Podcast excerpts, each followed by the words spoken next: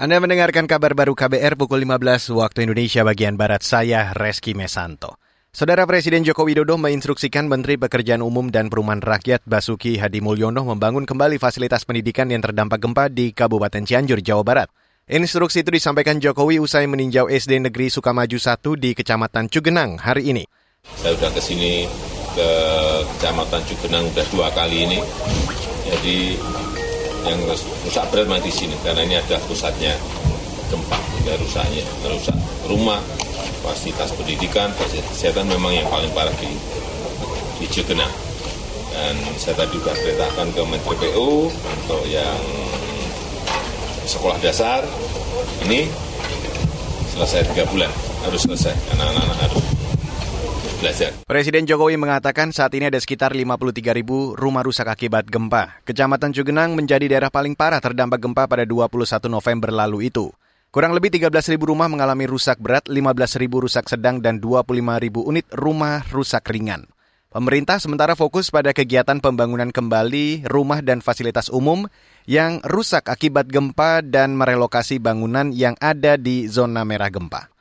Beralih ke berita selanjutnya, Saudara, Badan Nasional Penanggulangan Terorisme atau BNPT menduga motif utama pelaku bom bunuh diri di Polsek Astana Anyar, Bandung karena kebencian pada aparat kepolisian.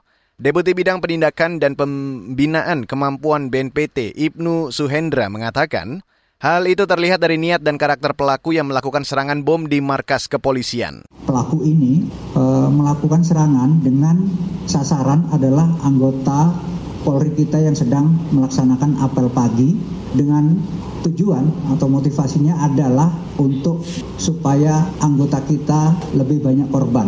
Nah, motif dari pelaku uh, setelah kita identifikasi adalah kebencian kepada aparat pemerintah, kebencian kepada aparat kepolisian. Deputi Bidang Penindakan dan Pembinaan BNPT Ibnu Suhendra menduga pelaku tidak secara tunggal saat menjalankan aksinya. Apalagi pelaku merupakan kelompok jaringan teroris Jamaah Ansarut Daulah atau JAD dan juga bekas narapidana kasus terorisme. Kemarin terjadi bom bunuh diri di Polsek Astana Anyar, Bandung, Jawa Barat. Pelaku dan seorang anggota polisi tewas serta tujuh anggota polisi lain luka.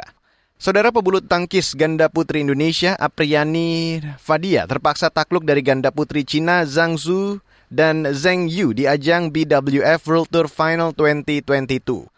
Dalam turnamen yang digelar di Bangkok, Thailand itu, April dan Fadia kalah dalam dua set dengan skor 14-21, 19-21. Turnamen juga diwarnai drama challenge di akhir laga, di mana Apri dan Fadia yakin bola pukulan lawan keluar, tapi hakim garis menyatakan masuk. Namun keduanya tidak bisa mengecek pukulan lawan karena challenge yang mereka miliki sudah habis. Kekalahan ini membuat Apri dan Fadia mengantongi satu kemenangan dan satu kekalahan di BWF World Tour Final. Besok Apri dan Fadia akan menghadapi ganda Cina lain Chen Qingchen dan Jia Yivan.